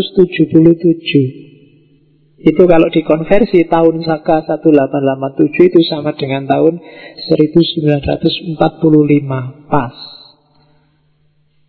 akan ada keadilan antara sesama manusia. Itu sudah menjadi kehendak Tuhan. Ini yang saya bilang dahsyatnya Ronggo Warsito. Nasihat ini bisa berlaku segala zaman. Tapi dia bisa menyisipkan salah satu fase yang menunjukkan bahwa yang dia omongkan benar. Yaitu 1945. Jadi itu yang tadi contohnya contoh Condro Sengkolo. Di banyak puisinya, di banyak syairnya, seratnya nanti semacam ini. Terus ini nasihat untuk anak-anak muda. Serat Wedarogo. Sengaja tadi yang hidayat jati saya singkirkan ke belakang Harusnya di depan tapi agak berat Nanti kita baca aja Penjelasannya belakangan Tapi yang Wedarogo lebih penting Ini Nah, Wedarogo itu nanti ada untuk orang-orang tua, ada yang untuk anak-anak muda. Saya ambil yang untuk anak-anak muda aja, karena yang di sini ngumpul teman-teman masih muda, kecuali yang wajahnya agak tua. karena ada kan yang masih muda wajah itu. Mangkene patrapipun wiwit anem aman dekolaku mengurangi pangan turu sak watawis amekak hawa nepsu dasarono andap asor. Jadi laku kita kalau besok ingin mensukseskan sebab akibat yang baik tadi, katanya Ronggo Warisito, makanya yang tepat sejak muda saatnya untuk lelaku mengurangi makan tidur sementara, menahan hawa nafsu dengan didasari sifat sopan santun. Nah ini yang berat. Jadi tirakat kita yang pertama, ayo laku, jangan boros makan, jangan boros tidur. Sementara tidak apa-apa, tirakat itu kan sementara. Kalau sudah buka puasa kan sudah boleh makan, sudah boleh tidur. Cuma jangan banyak-banyak, makan sekadarnya saja. Lapar ya makan, sebelum kenyang sudah berhenti. Itu mengurangi makan, bukan menghilangkan makan. Mengurangi tidur. Yo, untuk yang lebih bermanfaat. Jadi tidurnya dikurangi untuk belajar, tidurnya dikurangi untuk tahajud, untuk sholat malam, bukan untuk nonton sepak bola. Ya, kalau pas ada siaran langsung UCL, kalian mesti tirakatan kan? Cuma bukan itu maksudnya Ronggo Warsito. Jadi ngurangi makan, ngurangi tidur. Sementara tenang aja dan menahan hawa nafsu. Yang muda-muda, yang berat sebenarnya mungkin nahan hawa nafsu ini. Kalau mengurangi makan kan sebenarnya gampang. Akhir bulan pasti kalian makannya agak kurang. Dite Tapi nahan hawa nafsu ini yang agak berat. Tadi ada empat jenis nafsu, nafsu alwamah, nafsu sufiyah, macam-macam itu kan harus latihan. Ya, yang namanya latihan kadang gagal, kadang sukses. Tapi semakin sering latihan, semakin mudah dilakukan. Jadi hawa nafsumu itu kayak binatang peliharaan. Kalau dilatih terus menerus ya dia akan jinak. Tapi setelah dilatih lama, dicuekin lama, dia bisa liar lagi. Harus kalian yang mengendalikan. Jadi kalau itu binatang ya, kalau itu kuda ya kalian yang ada di atasnya. Bukan kudanya di atas kalian. Kalau kudanya di atas kalian Gawat. Ya, jadi kalian yang harus di atas kudanya. Kalian yang pegang tali kendalinya. Jangan kudanya yang ngasih kendali di lehermu. Jadi tahanlah hawa nafsu. Apalagi yang muda-muda Nafsu itu bisa disublimasi kok. Energi untuk itu Itu bisa dialihkan ke yang lain. Makanya Nabi kalau sedang ke sana terus nafsumu Sibukkan dirimu. Atau kalau Nabi ya puasalah. Fa'alaihi bisawm Ya. Jangan sering-sering ke kamar mandi. Ya itu itu bukan nafsu Itu melampiaskan nafsu. Ditahan lah ya Jangan dilatih yang Terus sopan santun, andap asor. Ini yang anak muda kadang agak susah. Berat memang, apalagi anak sekarang kan dia, nah itu tradisi pak, adat pak. Itu feodal pak, kan mesti kamu gitu. Enggak, itu dalam rangka menertibkan diri. Enggak gampang loh menaklukkan diri itu Antara lain andap asor itu tadi Sama yang tua cium tangan Kalau jalan menunduk Kalau ngomong nggak boleh danga Itu sebenarnya trik-triknya orang Jawa etiket Jawa untuk biar orang mudah menaklukkan dirinya sendiri. Orang itu paling gampang kalau disuruh sombong. Kalau disuruh merendah itu yang berat. Maka orang Jawa mengajarkan tato kromo sopan santun, merendahkan diri. Terus, anak muda jangan sampai nganggur, katanya Ronggo Wasito, tinimbang lan angin nganggur, boya becik ipil-ipil kaweruh, Angger datan ewan panasaten sayekti kawidyane wuwuh-wuwuh wekasan kasub kinaut. Daripada nganggur lebih baik nyicil nyari ilmu. Asalkan tidak malu diberi nasihat sejati hingga penuh ilmu akhirnya nanti berguna. Jadi kalau kalian sedang off merasa bete, pingin ngapain daripada nganggur, Nyicillah ilmu. Di sekelilingmu semuanya pelajaran. Baik ada yang tertulis Ada yang tergelar. Terus tambah ilmumu. Jangan malu kalau diberi nasihat Baik oleh tulisan Oleh lingkungan maupun oleh orang yang lebih pandai. Sampai kamu penuh Akhirnya nanti berguna. Jangan khawatir jadi mumpung masih muda Nyicil Ipil-ipil kaweruh Nah besok kalau kalian punya kelompok diskusi Gak usah dikasih nama bagus-bagus, kasih nama ipil-ipil kawero. Tidak apa-apa, itu khas Jawa. Jadi kita bikin kelompok diskusi yang namanya ipil-ipil kawero. Nah, jadi jadi nyicil-nyicil ngupil-ngupil pengetahuan. Jadi dikit-dikit tidak apa-apa. Kalau banyak kamu geblak nanti. Sidik-sidik, eh, nanti paham. Lama-lama ngumpul. Ilmu itu kan karakternya semacam itu. Kalau kalian nafsunya besar, pingin pinter, dadak, terus beli buku besar-besar, percayalah buku itu tidak kamu baca. Iya, wis tau. Paling kamu bolak-balik tok terus ah, taruh terus tidur. Iya. Jadi baca kayak gini akhirnya bukunya yang baca kamu, kamu tidur. Bukan kamu yang baca buku.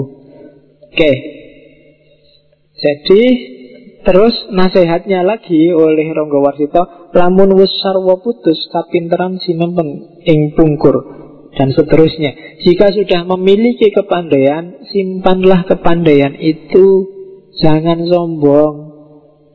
Jangan kemenyek kalau bahasa di tempat saya kemenyek. Kemenyek itu kemaki, melete. Ya, bahasa-bahasa itulah. Ya, jadi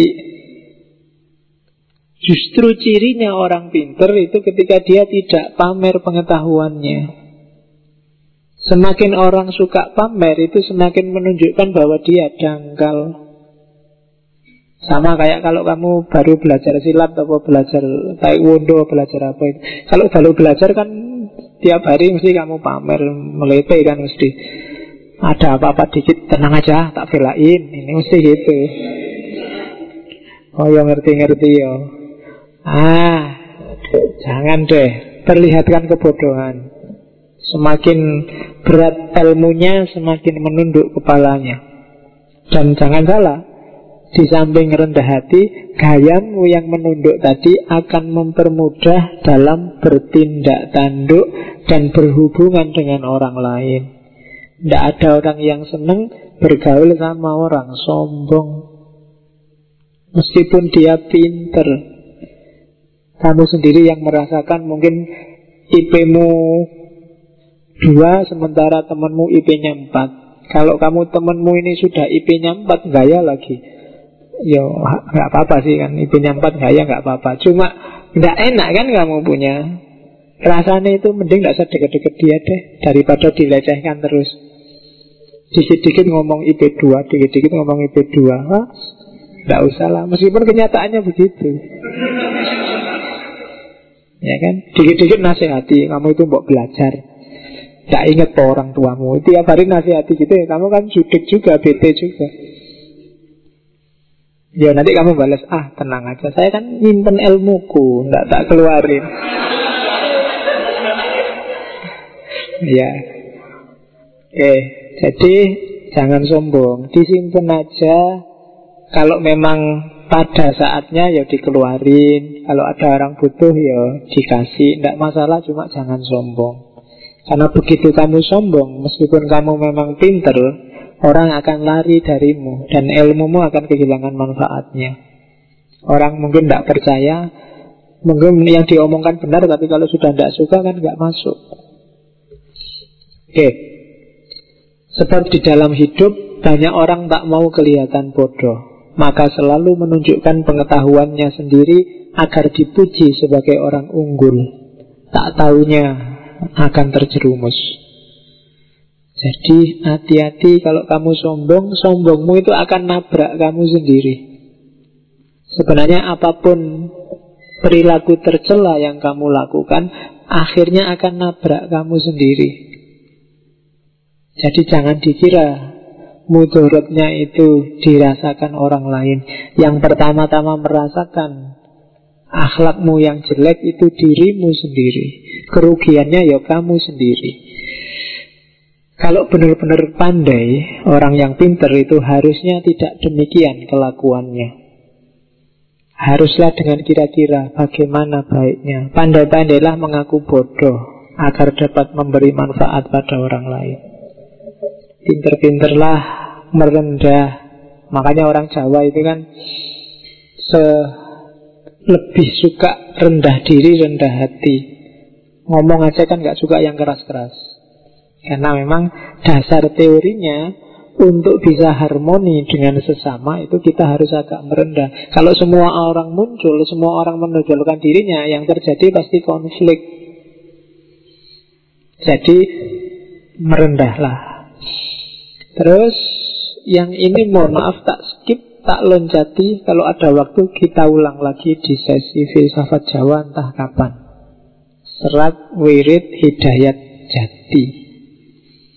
Jadi ini penjelasannya panjang-panjang. Saya masukkan sengaja biar kayak tadi diinget-inget aja.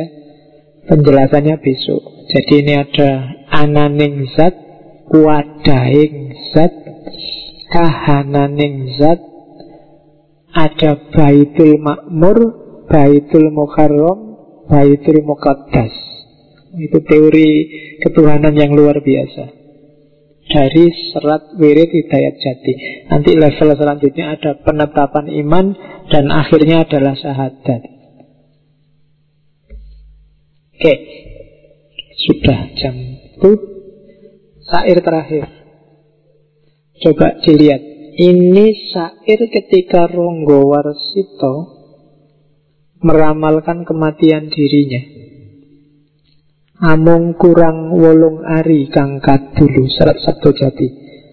Tamating pati patitis wus katon ning lokil makbul angumpul ing madya ari amerangi Sri Budapon. Terlihat hanya kurang delapan hari lagi datangnya kematian. Sudah tiba waktunya. Kembali menghadap Tuhan, berkumpul di tengah hari, tepatnya pada hari Rebu Pon. Dan pas, dan jangan kaget, Rebu ini adalah Rebu Pon. Ya, itu sudah diatur oleh Ronggo ya.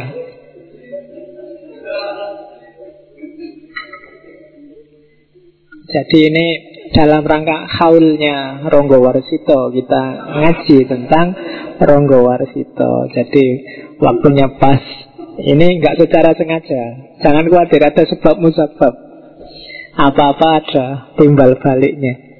Kalau kita niat semangat pada saatnya akan ada banyak kebetulan-kebetulan yang menyenangkan Termasuk rebuk pon Oke sudah hampir jam 10 Kita tutup dengan doanya Ronggo Warsito ya. Itu yang tak sebut tadi Sandi Asmo. Coba dicek di kalimat terakhir. Borong Anggo Sakwargo Mesi Martoyo. Ya Mesi Martoyo itu jiwa raga surga yang abadi. Rong Go Warsito. Itu namanya Sandi Asmo.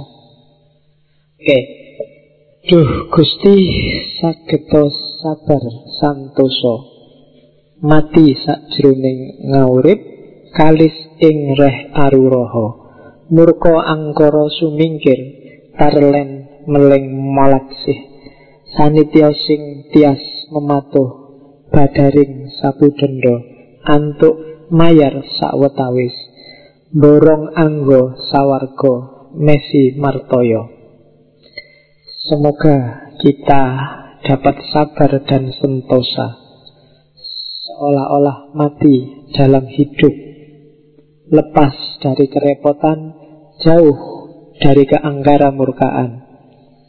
Biarkanlah kami hanya memohon karunia padamu guna mendapat ampunan. Diberi sekedar keringanan. Hamba serahkan jiwa dan raga hamba. Dan itulah puisi dari seratnya Ronggo Warsito. Hidup paling enak itu kalau bisa mati sak jeruning urip. Definisinya apa? Lepas dari kerepotan duniawi karena kita tidak terikat lagi, tidak jatuh cinta lagi sama dunia dan jauh dari keanggaran murkaan. Nggak ada orang usil pada orang mati Nggak ada orang begal orang mati Nggak ada orang nipu orang mati Jadi hidup yang enak itu mati sak jeruning urip. Kayak kita juga kayak orang mati. Orang mati itu kan tentrem, nggak repot-repot. Nggak capek-capek melekan, nggak capek-capek nyari uang, nggak capek, santai aja. Ada siaran langsung, listrik mati, ndak apa-apa. Ya kan? Itu mati sak jeruning urip. Cirinya orang belum mati sak jeruning urip itu masih kagetan, gubuhan, bingungan, Berarti dia masih belum tentram. Dan itu yang nanti banyak diteorikan oleh para sufi. Meskipun Ronggo Warsito mengolahnya sendiri khas Jawa. Oke, saya kira itu Ronggo Warsito. Bagi saya ini hanya ngincipi. Ngincipi itu mencicip dikit-dikit. Sebenarnya masih sangat banyak, sangat panjang, sangat dalam untuk semua tokoh pujangga kemarin semuanya sebenarnya masih incip-incip. Kalau satu-satu teorinya dibahas mungkin satu orang bisa lima enam sesi. Inayat Han, Khalil Gibran, Gute, Ronggo Warsito itu satu orang bisa lima enam sesi bisa satu mata kuliah.